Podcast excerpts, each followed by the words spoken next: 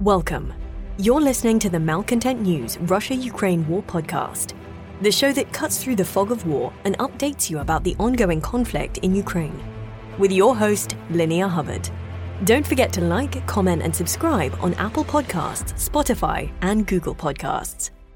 I'm Linnea Hubbard, and today is Sunday, November 6th, 2022. It's been 3,175 days since Russia occupied Crimea on February 27, 2014, and 256 days since the large scale invasion of Ukraine began. Today's podcast looks at what happened yesterday and the day before in the Russia Ukraine war. The Malcontent News Russia Ukraine War Update is compiled by our team from around the world. Today's report includes information from direct contacts in Ukraine and their proxies Russian Ministry of Defense reports, the General Staff of the Armed Forces of Ukraine reports, Operational Command South of Ukraine, open source intelligence, our in house team of analysts and geolocation experts, and pro Ukrainian and pro Russian mil bloggers and social media accounts with a track record of trying to be accurate. We have one mission to report the truth, because the truth matters. Due to severe weather in Washington and Indiana in the United States, power and the internet were knocked out concurrently. On top of that, cellular service in parts of Washington was severely degraded because of the windstorm, eliminating a built in redundancy. Because of force majeure, we were unable to produce the situation report for November 4th or record a podcast for November 5th. Having two of our not at all close together U.S. locations knocked offline simultaneously by weather was highly unusual. Realistically, there aren't additional redundancies that we can economically add to our infrastructure. As always, we thank you for your understanding. Today's report consolidates information from November 4th and 5th. Events that happened on November 4th will be noted as such. Let's go ahead and get started with our assessment of the current status of the war. First, we assess that continued attacks on the Black Sea Fleet and Ukraine's recapture of Snake Island have rendered the Russian Navy's presence irrelevant, with missile carriers appearing reluctant to go on patrol beyond the immediate coast of Sevastopol. Second, we assess terror attacks on civilians and civilian infrastructure will continue across Ukraine. Third, we assess that the Russian military within Ukraine is combat ineffective and is really only capable of mounting effective defensive operations. Fourth, we maintain that the Russian Ministry of Defense is using recently mobilized troops for disorganized ad hoc attacks, wasting military resources on pointless offensive operations.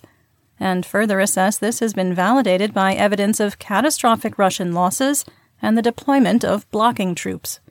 Fifth, we maintain that the so called evacuations in Kherson have taken a dark turn and appear to be an organized genocide against the Ukrainian people.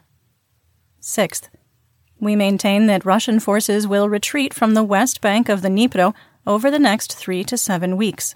Seventh, we maintain that the private military company Wagner Group is spread too thin due to its expanding role in the Donetsk Oblast and the revelation of crippling battlefield losses. Eighth, we maintain that although the weather has improved in central and western Ukraine, Rasputitsa will continue to slow down combat operations for both belligerents. Ninth, we maintain that Ukraine holds the battlefield initiative, forcing Russian troops to remain in a defensive posture. Tenth, we assess that the mobilization of 300,000 troops has not significantly improved Russian combat strength and exposed the training, logistical, and supply problems within the Russian Federation. And finally, we maintain that Russian forces in Belarus remain a credible threat for an invasion of western Ukraine, but we now assess the possibility has pushed further out to the next 60 to 90 days. Let's get some regional updates, starting with the Kherson counteroffensive and Mykolaiv. The Russian Ministry of Defense made an unsupported claim that Ukrainian troops attacked Russian positions near Sukhanova and Sablukivka, while reliable Russian mil bloggers did not echo the claims. Russian mil blogger Rybar provided their first detailed analysis of the situation in Kherson in weeks and did not mention any Ukrainian offensives.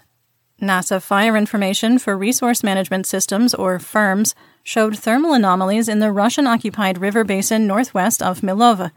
This region is somewhat forested and has been targeted by artillery in the past. Reporters with TRT World Now were in Dudchane interviewing Ukrainian soldiers and reported that fighting was, quote, nearby. The GSAFU has a general policy of not allowing reporters within 15 kilometers of the front line, but has made exceptions, typically for larger news organizations. We aren't reading too much into the report, but it does indicate that the news blackout from Kherson is officially over. Also, if the 15 kilometer rule is applied, it implies that Ukrainian forces have moved the line of conflict to Milova. We have not, however, made changes to the map based on that. NASA FIRMS also indicated that the free Ukrainian settlements of Petropavlivka and Vyskopilya were recently shelled. Russian sources claim a Ukrainian 152 mm self propelled howitzer was destroyed in Mayske. The General Staff of the Armed Forces of Ukraine, the GSAFU, reported that Russian forces shelled Pravdine and Mirne in Mykolaiv. This provides insight that Pravdine remains in no man's land and Ukraine maintains control of Mirne. Operational Command South, or OCS, reported that Ukrainian ground forces executed 170 fire missions on November 4th and 140 on November 5th. On November 5th, the Ukrainian Air Force carried out suppress and destroy enemy air defense activity near Kherson, Russian positions in Snihurivka in Mykolaiv, and Heroiske on the Kinburn Spit. Photos from Heroiske indicate a Russian ammunition depot was destroyed in the attack. Convoys of Russian vehicles carrying ammunition were destroyed in the Bereslav and Kherson rayons, and Russian troop positions were attacked in the Bashtanka rayon.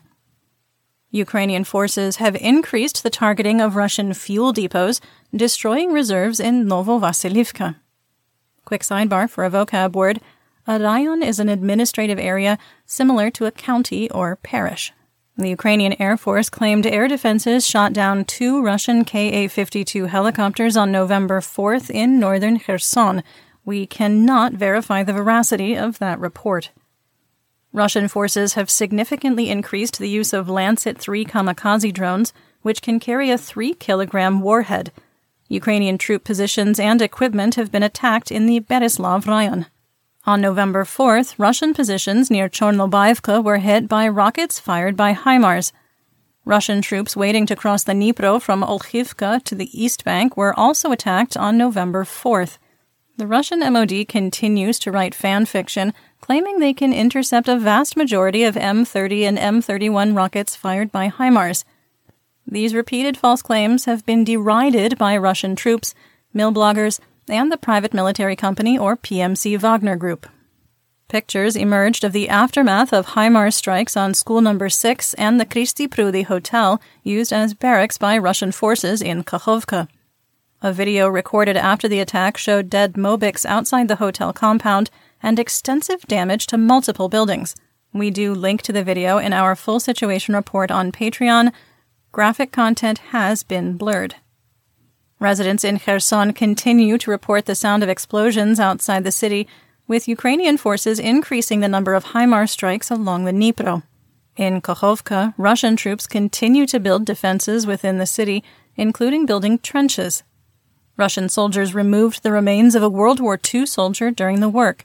It was unclear if they were building defensive positions in or near marked grave sites, or if they had found a forgotten body. There remains significant confusion about the situation in Kherson. Russian occupation forces have severed all internet and cellular services, significantly reducing social intelligence. On November 4th, Kherson deputy mayor, conspiracy theory enthusiast, and collaborator Kirill Stremusov announced a 24 hour curfew was being implemented in Kherson. But just moments later, Stremusov reversed the decree. Cellular subscribers that use Russian services receive a final text urging them to evacuate, claiming Ukraine would start widespread shelling of Kherson on November 6th. Occupation officials have repeatedly stated, without evidence, that Ukraine would attack the city between November 4th and 6th. Ukrainian forces have no economical way to launch artillery attacks on Kherson, with NATO 155mm and Soviet era based 152mm artillery systems both out of range of the city. Russian forces continue to sink watercraft and pleasure boats in the river port. We've got more information on that in the War Crimes and Human Rights segment. Satellite images show Russian forces building extensive defenses along the east bank of the Dnipro River and setting conditions for withdrawing from Kherson. It is important to note, however, that the GSAFU maintains that they do not believe that Russian troops will evacuate Kherson. Rockets fired by HIMARS also hit Russian troop concentrations in Chulakivka, Radensk, and Rubanivka. Forced removals of Ukrainians as part of ongoing genocide continued, with the residents of Zavodivka taken to Russian occupied Crimea for filtration before being sent to the Russian Federation. Some assessment here. There continue to be no indications that Russian VDV forces in Snihurivka, Bruskinsky, and Milova and Russian naval infantry forces west of Kherson have started to retreat or are being replaced by undertrained Mobiks. We continue to believe that Russian forces will leave the west bank of the Dnipro River within the next three to seven weeks in a controlled retreat. Logistics and supply are slowly choking off the ability of Russian ground forces to conduct counter battery and artillery strikes. And despite the reports of an increasing number of conscripts arriving on the west side of the Dnipro, feeding them and keeping them warm in winter conditions will become increasingly more difficult. On November 4th, a Russian frigate left its dock in Sevastopol, exited the harbor, launched two Kalibr cruise missiles in the direction of Mykolaiv, and immediately returned to port. Both missiles were shot down, along with six Iranian sourced Shahed 136 kamikaze drones. Let's move on to Dnipropetrovsk and Zaporizhia. The International Atomic Energy Agency, or IAEA, reported the situation at the Zaporizhia nuclear power plant has been stabilized. The 750 and 330 kilovolt lines were repaired, enabling engineers with Energoatom to stop using emergency diesel generators to maintain plant operations and cool the reactors. The 750 kilovolt line is powering reactors 4 through 6, while the 330 kilovolt line is held in reserve. IAEA Director General Rafael Grossi reported the 750 kilovolt line was disconnected by Russian forces attacking Ukrainian infrastructure 50 to 60 kilometers from Enerhodar. It was a rare repudiation of false Russian claims that the November 3rd disconnect was caused by Ukrainian shelling near the plant. Reactors 5 and 6 are in a semi hot shutdown and continue to provide steam to the site. Energoatom engineers are working to bring both reactors up to hot shutdown. If all goes to plan, Reactor 5 will start supplying electricity to Ukraine using the 750 kilovolt lines. Grossi expressed frustration at stalled talks on creating a demilitarized zone and the continued risk of an accident at ZNPP, while praising Ukrainian operators saying, quote, the repeated power outages all too clearly demonstrate the extremely serious nuclear safety and security situation this major nuclear power plant is facing. So far, the brave staff of the Zaporizhia nuclear power plant have always managed to maintain the safe operation of the six units. But it can't go on like this. I have repeatedly called for the urgent establishment of a nuclear safety and security protection zone. We may owe a small apology to the Russian MOD, but you become very skeptical after they cry wolf too many times and release numerous staged videos. Ukrainian forces released a video showing the special forces of the National Police of Ukraine conducting numerous amphibious and at least one air assault operation. At the 51 second mark in the video, Ukrainian patrol boats were operating in the Dnipro within sight of ZNPP. None of the videos, however, showed large scale operations like the Russian MOD has claimed. Two Russian missiles struck the city of Dnipro, one hitting electrical infrastructure and the second landing in the middle of a roadway. Video after the attack showed numerous transformer flashes. At the time of recording, there was no information on the extent of damage to electrical infrastructure. Nikopol, Marhanets, and Chervonohyorivka were attacked again, with Ukrainian officials alleging the attacks came from Enerhodar. Nikopol was hit by more than 40 Grad rockets fired by Multiple Launch Rocket Systems, or MLRS. The rockets hit 18 apartment buildings and a lyceum and damaged electrical and natural gas infrastructure. There were no casualties reported. Quick sidebar for another vocab word a lyceum is a secondary school typically specializing in art, music, or athletics. Russian forces launched an offensive on Shcherbaki, which Ukrainian forces successfully repulsed. It was the first Russian offensive on the Zaporizhia line of conflict since July. We cannot assess if this indicates that Russian Mobics are starting offensive operations in this region, or if this was an isolated incident of probing Ukrainian defenses. Ukrainian forces have increased the targeting of Russian positions and troop concentrations near Polokhy. In Basan, 10 pieces of military equipment and up to 50 Russian troops were killed. Near Huliapola, up to 20 pieces of Russian military equipment were destroyed, and 80 Russian soldiers were killed or wounded in Marfopil. On November 4th, a Russian mil blogger reported that Ukraine struck Russian troop positions in Svetlodolinsk, north of Melitopol, and on the ground line of communication, called a GLOC, that's a supply line, to Tokmak. Otherwise, there was only sporadic artillery fire from the Zaporizhia Donetsk administrative border to Huliapola to Orekhiv to Shcherbaki. You're listening to the Malcontent News Russia Ukraine War Podcast. Our team of journalists, researchers, and analysts is funded by readers, listeners, and viewers just like you. To support independent journalism, please consider becoming a patron. You can find us on patreon.com at Malcontent News. Now to the Donbass region, starting with southwest Donetsk. After a lull in fighting, Russian forces continued their attacks on Pavlivka. Earlier in the attack, Russian armor was able to advance into the center of the town, with Russian troops abandoning their T 80 BVM tanks. A week of intense fighting has destroyed most of the settlement. Ukrainian forces continued to repel Russian advances on Prechestivka, Russian losses have been catastrophic, with Ukrainian troops continuing to defend the bridgeheads leading to Vuhledar. The Russian MOD and mil blogger Rybar did not mention fighting in the area in their reports, while Wargonzo noted that attacks continued without any gains by Russian troops. Ukrainian sources reported that Russian troops had made incremental gains, retaking some areas they lost on November 4th. Fighting on the eastern edge of Novobakhmutivka continued with no change in the situation. The mercenaries at Wargonzo channeled our writers, stating, quote, The Russian army again tried to break through to Konstantinivka from Novobakhmutivka. It has already become a tradition. Both Ukrainian and Russian sources reported continued fighting in Marinka, with the 1st Army Corps of the Donetsk People's Republic, or DNR, finding no success.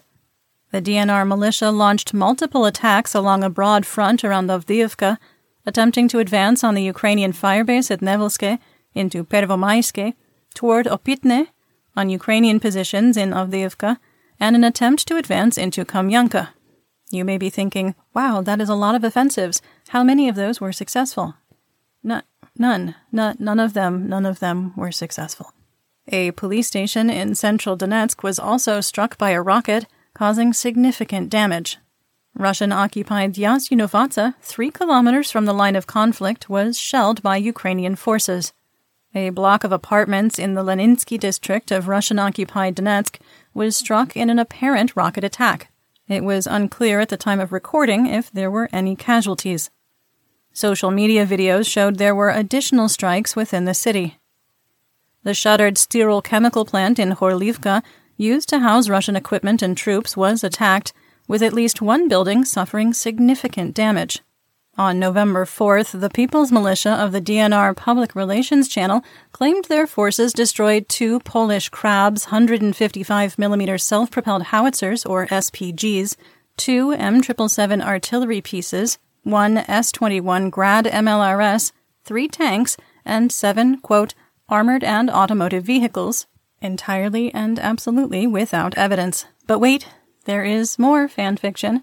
On November 5th, the DNR claimed to have destroyed one 2S 152mm SPG, one NATO M109 155mm SPG, one Polish Krabs SPG, one S 21 Grad MLRS, four tanks, and 10 units of, quote, armored and automotive vehicles. On the same day, the Russian MOD reported five Ukrainian tanks destroyed theater wide and no SPGs. Before we dismiss the claims entirely, the DNR released a video showing laser guided 152mm Krasnopol shells destroying a Ukrainian SPG. The Russian MOD also released a compilation of Lancet 3 drone strikes, including destroying at least two M109 SPGs. Were the videos authentic? Sure. One video was authentically in Zaporizhia, and the other was authentically earlier in the year based on weather conditions. Some quick assessment here. Krasnopol laser guided shells require support from Orlan 30 drones to provide guidance and paint a target, so to speak. The reintroduction of Krasnopol 152mm shells with demonstrated accuracy indicates that Russian military contractors have been able to produce a new group of Orlan 30 drones. Not to be mean or anything, but we find it highly unlikely that the DNR militia destroyed five SPGs in 48 hours, in addition to two S 21 Grad MLRS platforms and two M777 artillery pieces. Over the previous two days, Ukrainian forces completed 489 fire missions, with 298 of them conducted on November 4th. Russian forces struck a large Ukrainian ammunition depot in Pokrovsk using S 300 anti aircraft missiles for a ground attack, creating a large fire with multiple secondary explosions. Ukrainian officials did not acknowledge that an ammunition depot was destroyed, reporting a school and 22 homes were damaged in a rocket attack, killing one and injuring six. The truth matters, and the video evidence is conclusive. It remains possible a school was also destroyed in the attack that used six missiles. The S 300 is not very accurate when used for ground attacks. Under the presence of intense security, the self declared leader of the DNR, Denis Pushilin, visited newly constructed apartments in Mariupol as part of a public relations tour. The Russian Federation has built several blocks of apartments in the city, with units assigned to collaborators, Gauleiter family members, and occupation forces. The truth matters. As part of his tour, Pushilin talked to city residents, with some looking terrified as they answered questions while surrounded by his equally nervous looking security detail. Insurgents report that the city is being flooded with troops and military equipment, with large quantities of hardware, munitions, and weapons being shipped in unmarked civilian trucks. A similar convoy was spotted in Ilovaisk. The traffic at the Russia border checkpoint in Uspenka has cleared after days of backups stretching for kilometers. DNR officials report that Alexander Nikulin, justice of the Supreme Court of the self declared DNR, barely survived an assassination attempt. Nikulin, who presided over the kangaroo court that sentenced two Ukrainian Marines and one Ukrainian soldier to death on false charges of being foreign mercenaries and terrorists, was shot in Russian occupied Volokhysk. He is reportedly in critical condition and, quote, fighting for his life. In northeast Donetsk, Russian and Ukrainian sources reported continued fighting on the eastern outskirts of Bakhmut with no change in the situation. Fighting east of the city is brutal, with both belligerents holding defensive lines that look more like the early 20th century than the early 21st. A video of a Russian airplane being shot down east of Bakhmut provided a reminder that this is in fact 2022. PMC Wagner Group must have sent a fresh group of convict units to the front, with attempted advances on Ivangrad, Klishchiivka, and Ozaryanivka, without success. One Russian mil blogger claimed Russian forces had marginal success, while a Ukrainian source reported that PMC Wagner suffered significant losses while making no gains. Further south, the DNR militia continued fighting near the train station in Mayorsk while making no territorial gains. North of Bakhmut, PMC Wagner continued to attempt to bypass the Ukrainian defense in Soledar by attacking Bakhmutska and Yakovlivka. The situation remains unchanged despite the massive amounts of manpower that has been pushed towards Soledar since July. On the Donetsk Luhansk administrative border west of Popasna, Ukrainian forces defended Spirna. Additionally, the GSAFU reported that Ukrainian forces defended their positions in Berestova, providing the first acknowledgement that Ukrainian forces have retaken at least part of the settlement on the T 1302 highway. A Russian mil blogger claimed that members of the 2nd Army Corps of the Luhansk People's Republic, or LNR, attempted to advance on Verkhnokamianskaya without success. Moving on to Luhansk, PMC Wagner's role continues to expand, with Ukrainian sources reporting a failed attack on Bilohorivka in Luhansk and Russian sources reporting the attack was led by the private military company. Russian troops attempted to advance on Yampolivka through the forested areas west of Kreminna without success. A Russian offensive operation near Makeyivka ended in total disaster. Russian sources and family members from the Voronezh Oblast of Russia reported that of 570 Mobiks in a battalion tactical group, only 48 survived, with 19 of them wounded. According to family members, the Mobiks were conscripted on October 12th. One of the survivors, Russian serviceman Alexei Agafonov, said they were sent forward on November 1st and told to dig in with only three spades for the entire battalion. On November 2nd, Ukrainian forces launched an offensive with artillery, rockets, and helicopters, completely obliterating the unit. Family members accused the Russian MOD of not providing adequate training, equipment, weapons, or food to their husbands and sons before the unit was completely destroyed. Family members were protesting outside of government offices in Voronezh, demanding answers on the status of their relatives. It is the worst verifiable single day, single unit loss Russian forces have suffered since May 8th.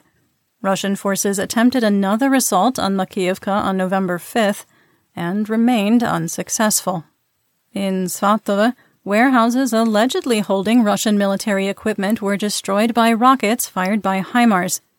Pictures showing the aftermath were consistent with a HIMARS strike, but did not indicate that military vehicles or ammunition were stored in the location. Drone video on November 4th confirmed that Ukrainian forces had reached the western edge of Ploshanka. Ukrainian troops emerged from the tree line and engaged with at least two Russian tanks at point blank range with anti tank weapons. In the video, one tank was destroyed, with the second fired on from under a hundred meters.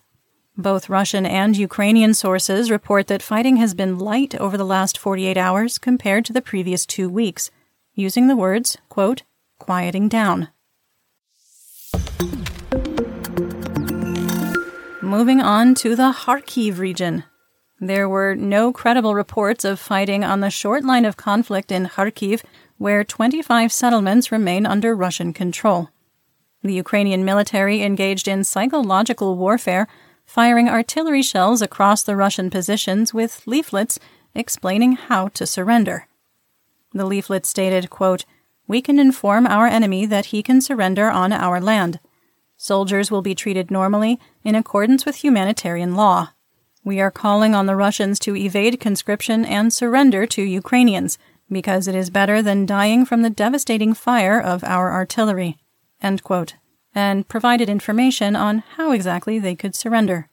Video from Oskil shows that the reservoir, which once was 85 kilometers long and 4 kilometers wide, has completely drained away after Russian forces destroyed the dam in early September during their retreat from Izyum. In the Chernihiv and Sumy region, Dmytro Zhivitsky, Sumy Oblast administrative and military governor, reported that hromadas of Miropilia, Krasnopilia, Seredina Buda, Khotin, and Bilopilia were hit by artillery shells and mortars fired from across the Russian border. In Bilopilia, three homes were damaged. In Seredina Buda, mortars caused major damage to four homes, and Russian forces used drones to drop two IEDs on Krasnopilia without causing any damage. In the Snobnovhorod Hromada, Russian troops and the Ukrainian Territorial Guard exchanged gunfire and rocket propelled grenades in two border villages. There were no injuries. In the Shalechin Hromada, there was also a border skirmish, with Russian and Ukrainian forces exchanging small arms fire. Russia launched one of the largest cross border bombardments into the Chernihiv Oblast in months, striking the settlements of Khrynivka, Lyskivshina, Karpovichi, Timonovichi and Leonivka on November 4th, and Mykolaiivka and Sinkivka on November 5th. There were no reports of significant damage. In the Black Sea, Crimea, and Odessa region, the Russian Ministry of Defense released a video of a Lancet 3 kamikaze drone striking a Ukrainian Gyurza M class gunboat. It is unclear when and where the attack happened. In western and central Ukraine, Serhiy Borzov, Vinnytsia Oblast administrative and military governor, reported that multiple Iranian sourced Shahed 136 drones attacked critical infrastructure. It is likely the area hit was related to energy or water infrastructure, with the Russian MOD intent on destroying the Ukrainian electrical grid as they did in Syria and Chechnya. In Rivne, an unknown person threw a hand grenade into a playground. The blast wounded three people, including a child. A suspect has not been identified, and it is unclear what the attack's motive was. Ukrainian officials have not called it an act of terrorism as of the time of recording. On the Russian front, Russian sources claim Ukraine shelled the border village of Guevo, knocking out electrical power and damaging several homes. There were no injuries reported. In Kostroma, 23 year old Ukraine war veteran Stanislav Yonkin got into a fight in the Polygon Cafe and Club and fired a flare gun into the ceiling. The ceiling erupted into flames, trapping occupants that watched the fire spread in stunned amazement. Fifteen people were killed, and the building was destroyed in the fire. Yonkin fled the scene after setting the building ablaze and has been arrested, according to Russian authorities. Members of a resistance organization in Russia destroyed an electrical substation and railroad switching gear in Nizhny Novgorod. The opposition forces released a video showing multiple transformers and railroad switches being destroyed across Russia, with the location in Nizhny Novgorod geolocated. You're listening to the Malcontent News Russia Ukraine War Podcast. Our team of journalists, researchers, and analysts is funded by readers, listeners, and viewers just like you. To support independent journalism, please consider becoming a patron. You can find us on patreon.com at Malcontent News. Let's talk about developments theater wide and outside Ukraine. First, a quick errors and omissions. We had reported that General Atomics stated an agreement had been reached to provide Ukraine with MQ 9 Grey Eagle drones. The capabilities and drone type were correct, but the MQ 9 is a Reaper, not a Grey Eagle. Once again, we thank you for your understanding. Ukrainian President Volodymyr Zelensky held a three hour Supreme Commander in Chief staff meeting with the heads of the military, national police, and intelligence agencies. The leaders discussed the situation on the front air defenses, and providing equipment and ammunition to Ukrainian troops. Just a quick note here. Although these meetings have preceded large offensives in the past, this has only happened when the Ukrainian government has not provided a public readout. Elon Musk and Starlink are in the headlines again due to terminals being disabled, days after Musk tweeted that he would continue to provide service after getting into an online kerfuffle with Ukrainian officials and the Pentagon. The Pentagon, the Netherlands, and the Czech Republic announced the three nations were collaborating to provide 90 of, quote, the most advanced tanks on the battlefield in Ukraine. The NATO partners are dividing the costs of modernizing the donated Czech T 72B tanks with better engines, thermal sights, fire control systems, and reactive armor. The first batch of tanks will be available for deployment before the end of the year. Concurrent with the announcement of providing aid to refurbish 45 of the 90 tanks, Dutch officials announced an additional 75 million euros in military aid. The United States Department of Defense announced a $400 million military aid package to Ukraine as part of the already authorized Ukraine Security Assistance Initiative. The package includes funding to refurbish Hawk air defense missiles for inclusion in future presidential drawdown packages funding to refurbish 45 of the previously mentioned Czech T 72B tanks, 1,100 Phoenix Ghost tactical unmanned aerial systems, 40 armored riverine boats, funding to refurbish 215 M 1117 armored security vehicles for future drawdown packages, tactical secure communication systems, funding for training, maintenance, and equipment sustainment. The United States has provided $18.9 billion in military aid to Ukraine since January 20, 2021, and $21 billion since 2014. The Spanish Ministry of Defense announced it was providing Ukraine with four IHawk air defense systems and one Spada 2000 air defense battery. The equipment was already en route and in Poland at the time of the November 2nd announcement. Ukroboronprom announced it has established the production of 120 mm mortars and 122 mm and 152 mm shells for use by the Ukrainian military. It had been previously announced that Ukraine was working with an unnamed partner nation to start ammunition production outside of Ukraine. The shell design has passed testing, with 120 mm mortars already in production. In house production of 122 mm and 152 mm shells is hoped to ramp up by early spring. The United Kingdom has sent 195,000 sets of winter uniforms to Ukraine. Each set represents more than 40 items and NATO standard first aid kits. Germany has sent more than 440,000 items, and previous United States military aid packages announced in the late summer and early fall also included winter gear. Ukrainian officials reported that 1,300 Starlink terminals purchased using private funds from a British company were disabled on October 24th without notice, impacting military operations. SpaceX was charging the Ukrainian government $2,500 a month for each terminal. That's almost $20 million, which Ukraine paid through September. This contradicts Musk's online accusations that he was providing the service completely free and losing $100 million a year on almost 25,000 Starlink terminals. The Ukrainian government could not meet the October payment, and the terminals were shut off even after Musk vowed to continue to provide Starlink service.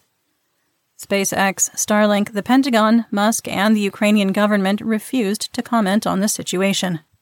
Satellite images showed a train crossing the Tumen River from North Korea into Russia, which was considered highly unusual.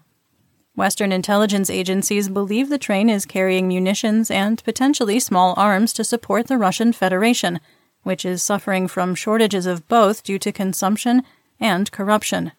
In what may be one of the most bizarre payments for artillery shells in modern history, Russia reportedly sent a train back to North Korea full of thoroughbred racehorses.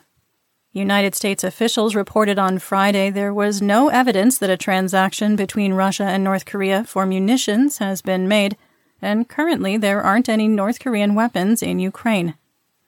The Iranian government acknowledged that it had supplied drones to Russia, but claimed that it was a limited quantity and they were shipped months before the war. Iranian Foreign Minister Hossein Amir Abdollahian told reporters about the shipments just days after denying on national television that Iran had any involvement.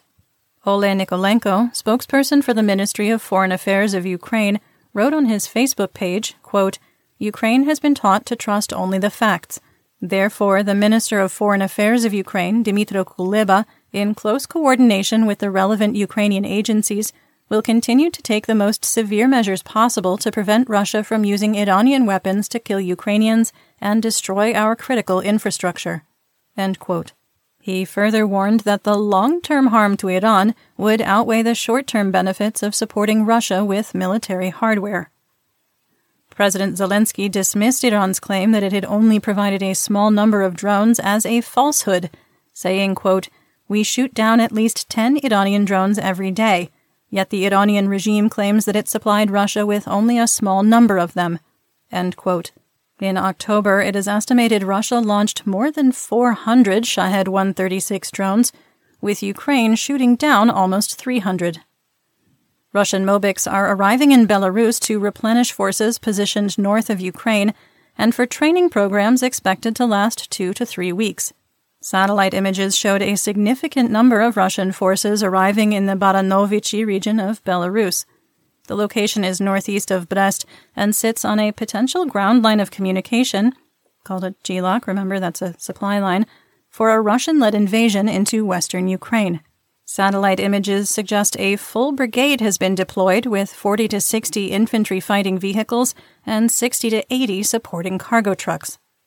The British Defense Intelligence Agency reported that the Russian troops had been sent to Belarus for training because the Russian MOD did not have enough resources, trainers, or facilities to support ongoing partial mobilization and the previously planned conscription of 120,000 troops. President Zelensky announced a new fundraising campaign on the United 24 platform to purchase a fleet of unmanned surface vessels similar to the ones used to attack the Black Sea Fleet.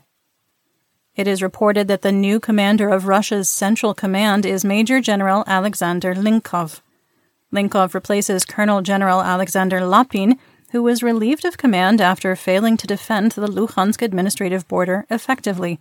Lapin had become a target of Putin's inner circle as a scapegoat for the losses in Kharkiv that spilled over into Donetsk and Luhansk, despite leading the only successful military campaign of Russia's special military operation, securing the Luhansk Oblast in early July.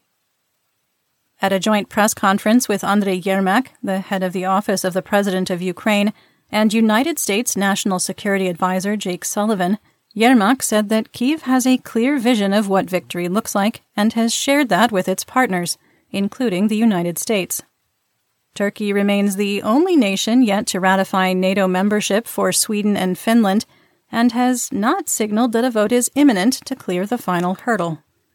A third United States nuclear ballistic submarine made its presence known in the Mediterranean.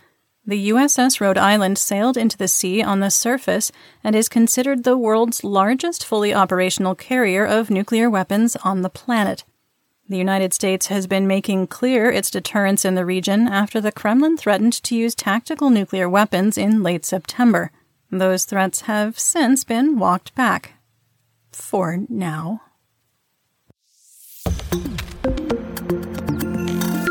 Speaking of walking back, let's talk about Russian mobilization. The Russian people crowdsourced 81 civilian off road vehicles, mostly vans, for use by Russian troops on the front.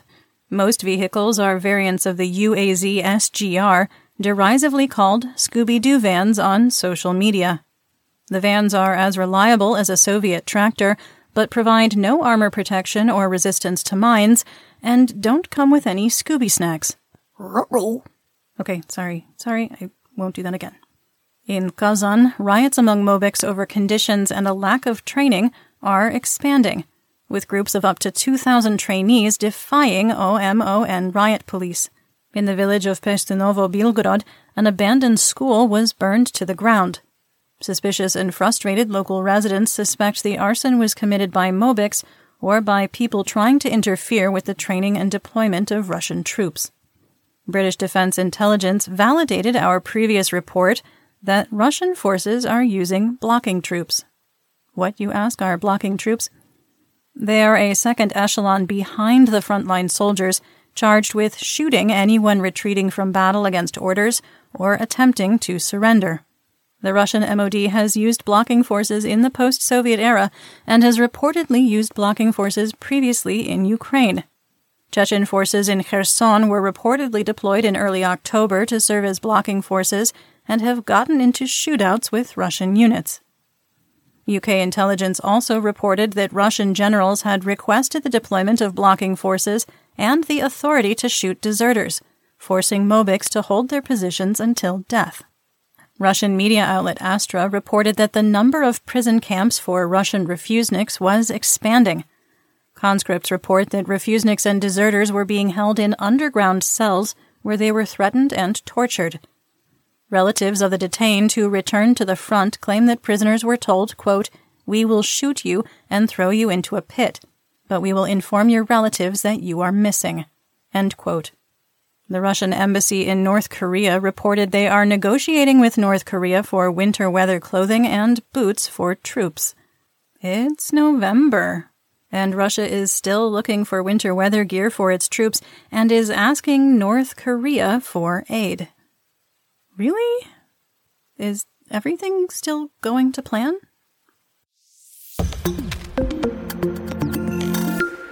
In our War Crimes and Human Rights segment, we discuss events that might be upsetting to hear about. There is minor graphic detail in today's report and if you are sensitive to descriptions of human rights abuses, please feel free to skip ahead to the next segment. Timestamps are in the description. In Skadovsk, Kherson, Russian occupation officials publicly hung 56 year old nurse Tetiana Mudrienko for expressing pro Ukrainian views. Local residents said that after Mudrienko declared, quote, Skadovsk is Ukraine, Russian troops dragged her through the streets and issued the extrajudicial execution without trial. Russian troops looted the regional art museum in Shovkunenko, Kherson, stealing over 12,000 pieces of art. Before 2022, it was one of the largest art collections in Ukraine. Ukrainian war crimes investigators found the bodies of three civilians who Russian troops had executed during the occupation of Vysokopillia in Kherson. Their bodies are being sent for forensic examination, identification, and to establish the circumstances that led to their deaths. According to the Human Rights Commissioner of the Verkhovna Rada, Dmytro Lubinets, Russian forces have illegally deported orphans aged 9 to 17 from the Oleshkiv boarding school to a mental hospital in Simferopol, part of Russian occupied Crimea. Lubinets accused Russia of genocide for deporting the children into Russian custody. Ukrainian officials report that the vessels being sunk at the river port in Kherson by Russian forces have leaked 10 tons of diesel fuel, gasoline, and lubricants into the Dnipro River, creating an ecological disaster. Local officials are worried that the impact could last for decades because of low circulation in the port area. In geopolitical news, the ambassador of the European Union to Ukraine, Matti Maasikas, met with the Deputy Prime Minister for European and Euro Atlantic Integration, Olha Stefanishyna, and reported that Ukraine had made, quote, solid progress in delivering on the seven requirements, end quote, on Ukraine's path to European Union membership. United States Congressperson Marjorie Taylor Greene, a Republican from Georgia, vowed that if Republicans take control of the House and Senate after the November 8th midterm elections, quote, not another penny will go to Ukraine, end quote, to thunderous applause. Potential future Speaker of the House, Kevin McCarthy, a Republican from California, has signaled that he would take a critical look at future aid packages, while Senate Minority Leader Mitch McConnell, the Republican from Kentucky, vowed under his leadership the Senate would continue to support Ukraine. Kremlin watchers believe that part of President Putin's strategy is to install a pro Russian U.S. government in Congress, which will reduce or ultimately cut military and financial aid to the European nation. Both far left members of the Democratic Party and the MAGA wing of the Republican Party have criticized financial aid to Ukraine. Security experts have noted a dramatic increase in Russian bots and misinformation campaign in the second half of October in an attempt to manipulate the United States elections. Minority Serbs that live in the semi independent state of Kosovo quit their government jobs in protest of an order for Kosovo residents to start using Serbian license plates. This is the second flare up in the last three months between the two nations due to a long running dispute over car tabs. Kosovo Prime Minister Albin Kurti urged the Serbs not to, quote, boycott or abandon Kosovo's institutions they serve all of us, every single one of you. Don't fall prey to political manipulations and geopolitical games. Serbia has a large pro Russian population, and the Russian FSB is believed to be fomenting unrest. The NATO led Kosovo Force, or KFOR, issued a statement about the renewed crisis, saying, quote, We are monitoring the situation and we are cooperating closely with leaders in Belgrade and Pristina as well as with our international partners to maintain a safe and secure environment for all people in Kosovo. We urge everyone to address and discuss differences through constructive dialogue. And that's what we know. Join me again tomorrow for more updates. Until then, stay safe, everyone. You've been listening to the Malcontent News Russia Ukraine War podcast. To help keep us independent, please consider providing financial support by becoming a patron. Want on demand news in your hand? Download the Google News app and make Malcontent News one of your favorites to receive breaking news updates. Thank you for listening.